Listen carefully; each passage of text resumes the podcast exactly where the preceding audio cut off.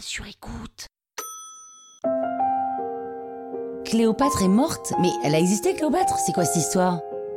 Vous écoutez Krusty History, le podcast qui vous raconte les histoires de l'histoire.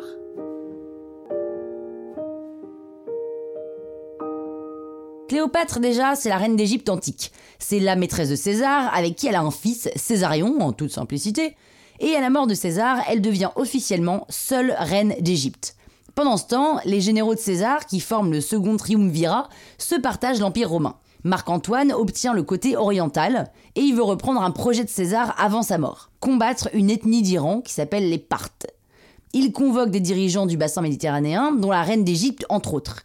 Il flash totalement sur Cléopâtre et de là commence une liaison qui durera dix ans.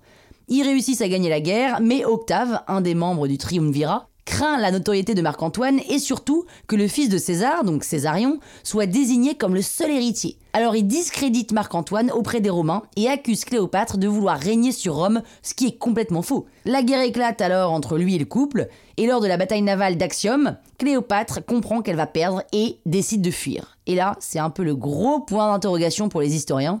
On connaît très mal la fin de son règne. Vers moins 30, Octave arrive à Alexandrie et il fait croire à Marc-Antoine que Cléopâtre est morte. Du coup, Marc-Antoine se suicide en apprenant la nouvelle. Cléopâtre, qui en fait n'était pas morte, le découvre et se suicide quelques jours plus tard. C'est un peu un Roméo et Juliette avant l'heure. Et elle fait ça par chagrin d'amour, mais aussi pour éviter l'humiliation d'être une prisonnière romaine.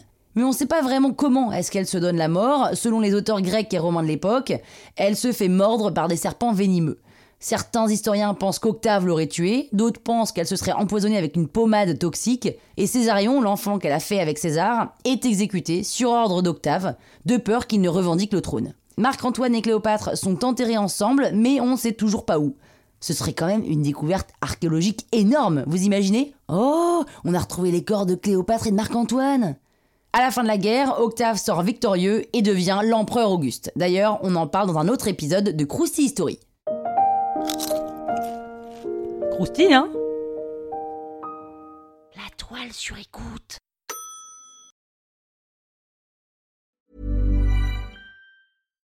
When you make decisions for your company, you look for the no-brainers. And if you have a lot of mailing to do, stamps.com is the ultimate no-brainer. It streamlines your processes to make your business more efficient, which makes you less busy.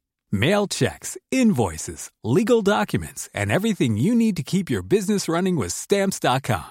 Seamlessly connect with every major marketplace and shopping cart. Schedule package pickups and see your cheapest and fastest shipping options from different carriers. With rates up to 89% off USPS and UPS rates. And with the stamps.com mobile app, you can take care of mailing and shipping wherever you are. Make the same no-brainer decision as over 1 million other businesses with stamps.com. Sign up with code program for a 4-week trial plus free postage and a free digital scale. No long-term commitments or contracts. That's stamps.com.